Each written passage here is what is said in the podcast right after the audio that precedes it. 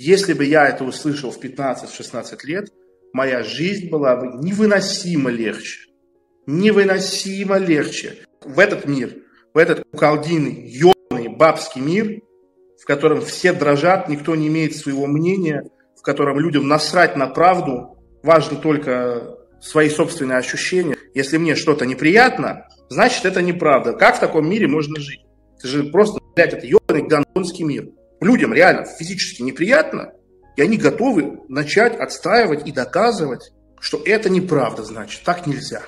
Потому что мне неприятно. Вот простое интервью. Подходит девушка на улице, спрашивает у парня, «Э, повлияет ли на ваш выбор будущей жены, у нее 100 было половых партнеров или нет? Он говорит, не повлияет, 500, не повлияет, а 1000? Говорит, и 1000 не повлияет. Это всего лишь цифра, она ничего не значит. Я даже не беру в расчет то, что человек идиот. И в принципе не бывает вещей, которые что-то не значат. Тем более, когда речь касается полового процесса.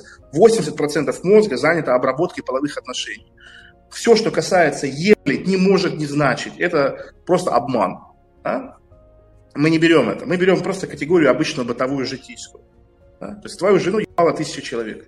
Тебе это нормально. Все. Нечего объяснять. Нечего понимать.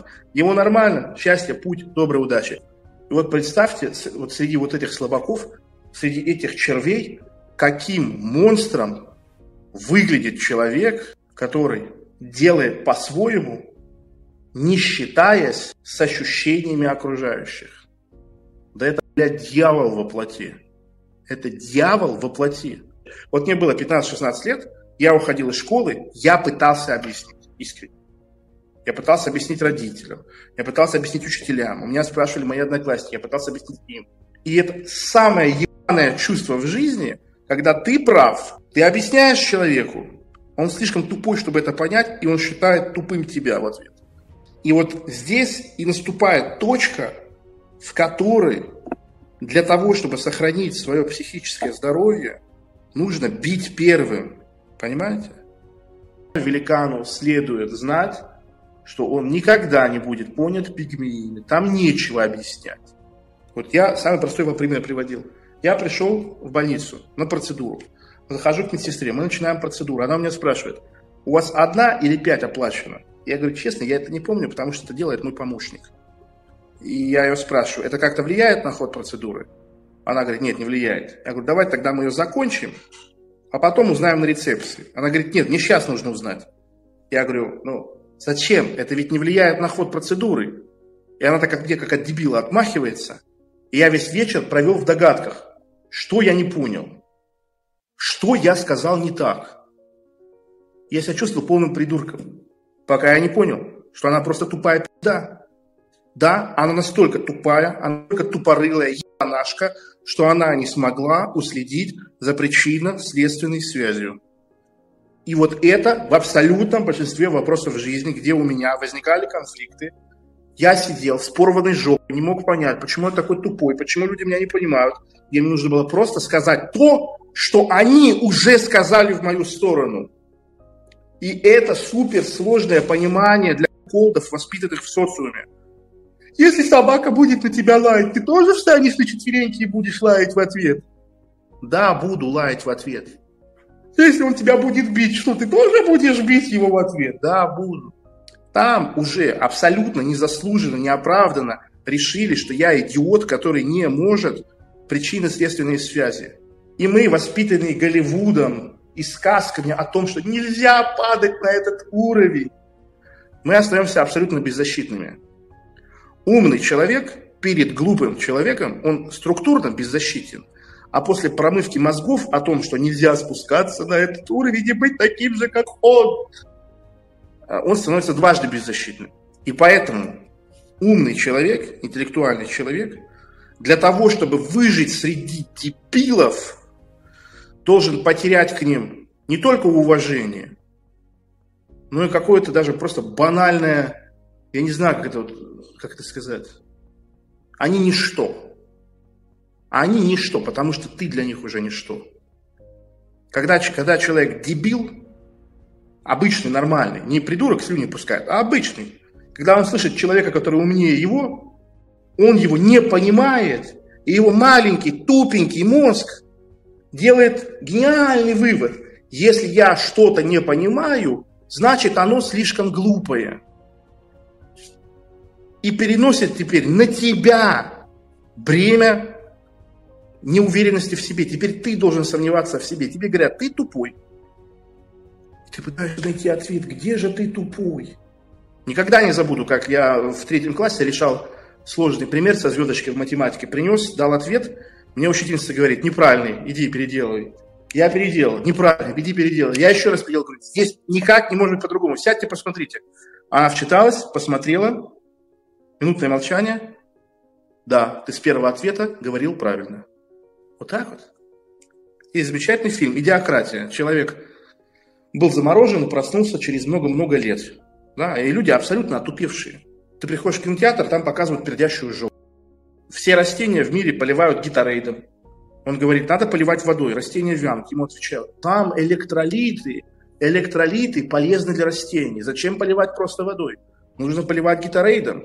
Вы видели по-любому отрывки из фильма «Идиократия». Это там, где такие дебилы сидят и пытаются в формочки засунуть э, фигуры, да, и там кто-то треугольник в квадрат сует, кто-то круг в треугольник сует, слюни пускают.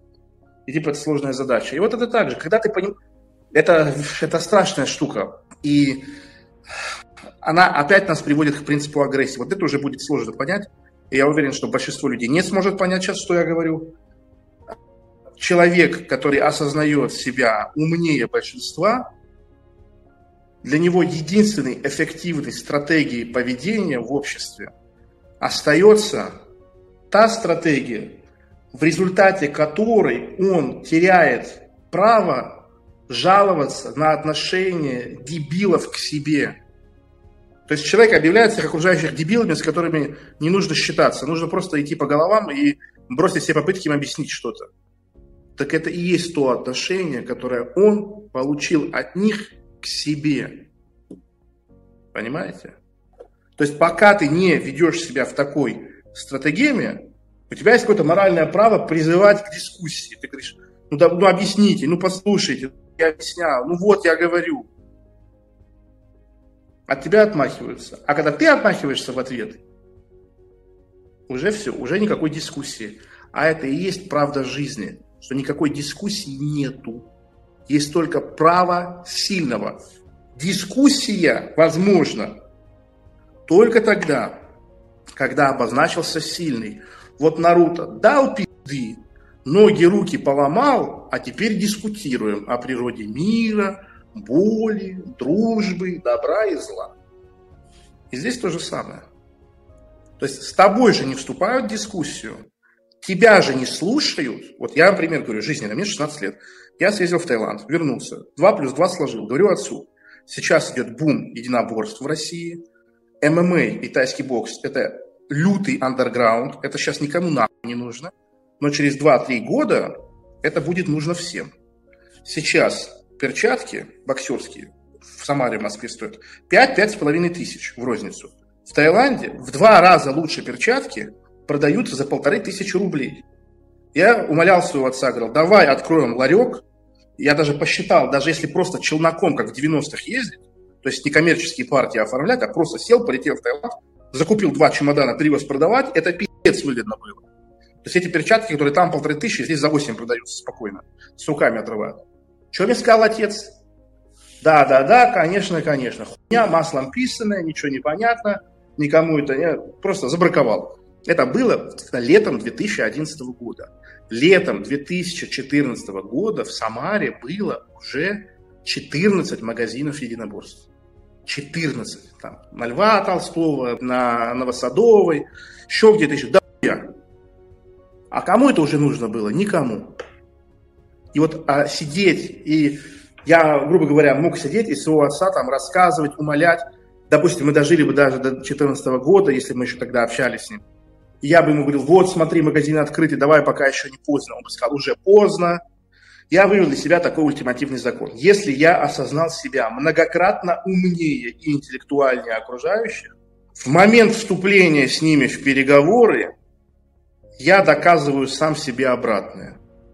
То есть переговоры ведутся с равными, с теми, кто может понять. Если ты считаешь себя умнее окружающих, а тебе бессмысленно с ними вступать в переговоры, они не поймут. Тебе нужно просто принудить и решить силой или обманом. А если ты считаешь себя умнее, и ты вынужден вступать в переговоры, потому что ты не можешь ни обмануть, ни принудить, а с какого хуя ты взял, что ты тогда умнее? Вот и вся правда жизни. Это касается всех тех, кто что-то ожидает от своих родителей. Да, вот есть такие люди, которые говорят, типа, ой, блядь, у меня там родители дебилы, а при этом кормятся с их руки. Но если они такие дебилы, а ты такой умный, ну ты иди и зарабатывай, и все. Все вопросы. Что я в 16 лет и сделал. Мне просто не хватило мужества, мне не хватило характера эти правила жизни э, нести дальше. Я поломался на половом вопросе. Но это уже совсем долгая и большая история. Как это работает и почему. Это жизнь. В жизни соревнование идет не на предмет того, что ты понимаешь или не понимаешь. Это тоже одна из самых больших наебок школы. Да, что жизнь это вот, понимаешь или не понимаешь, знаешь или не знаешь, помнишь или не помнишь. Жизнь это можешь или не можешь. Хватило мужества или не хватило? Хватило смелости или не хватило? Трус или бывалый? Вот такие вопросы ставит жизнь. Здесь не про то, чтобы правильный лозунг выкрикнуть и быть довольным. А большинство людей это не понимает. Большинство людей думает, что в жизни надо просто правильный лозунг подобрать. И все тогда магическим образом самоорганизуется. Потому что моральная победа будет за нами. Ну, я и говорю, в наследство им ермо тогда. Жизнь предъявляет совершенно другие требования. Жизнь предъявляет совершенно другой стандарт, совершенно другой эталон. И об этом вам говорю я. Только я вам об этом говорю. Вас всех наебали, меня наебали. Меня тоже наебали, попытались наебать, но не смогли. И это глубочайшее свойство нашей реальности. Реальность обманывает. У реальности нет ничего, кроме обмана. Она обманывает. И один из самых главных навыков, я уже много раз об этом говорил, это видеть истинную суть вещей. Не покупаться на обман, не вестись на него, не поддаваться на провокации, на сладкие иллюзии.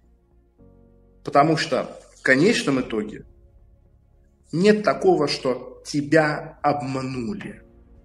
Это ты обманываться рад. Вот вспомните все разы в жизни, когда вас обманули. Вспомните.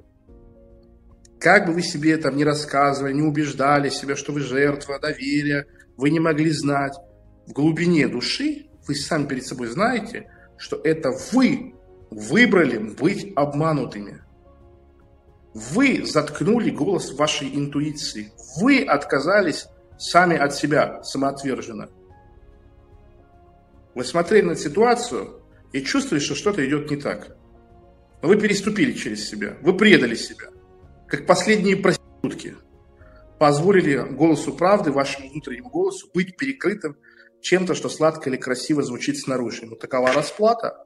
Обманутому такова и расплата. Он предал себя, предательство – Предательство себя наказывается очень просто. Человек теряется в жизни. Потому что только потерявшись в жизни, человек начинает ценить свой голос. Потому что еще кроме своего голоса, внутреннего, своей интуиции, своего видения, своего третьего глаза, своего ощущения, ничего кроме этого нету. Все остальное зыбкая почва. Не имеет с собой.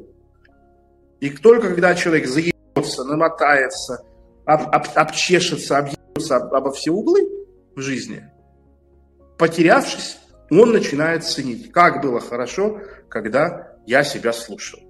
Именно поэтому у доктора Блюма, когда он ездил раньше по городам, висела табличка на входе в приемную «Не настрадавшихся просьба не беспокоить». В 9 из 10 случаев мой ответ любому человеку на любой вопрос и любую жалобу исключительно этого характера. Ой, я мало зарабатывал, не знаю, как зарабатывать. Не настрадался еще. Я люблю проститутку. Не настрадался еще. Я вот ничего не делаю, не могу себя найти в жизни. Не настрадался еще. Вот когда настрадаешь, все само организуется и само поймется. Поэтому, конечно же, лучше быть тем из тех, кто имеет достаточно низкий порог терпения. Тем же, кто обрел дзен-способности очень много терпеть, но им мои соболезнования. Потому что они оттягивают процесс прозрения.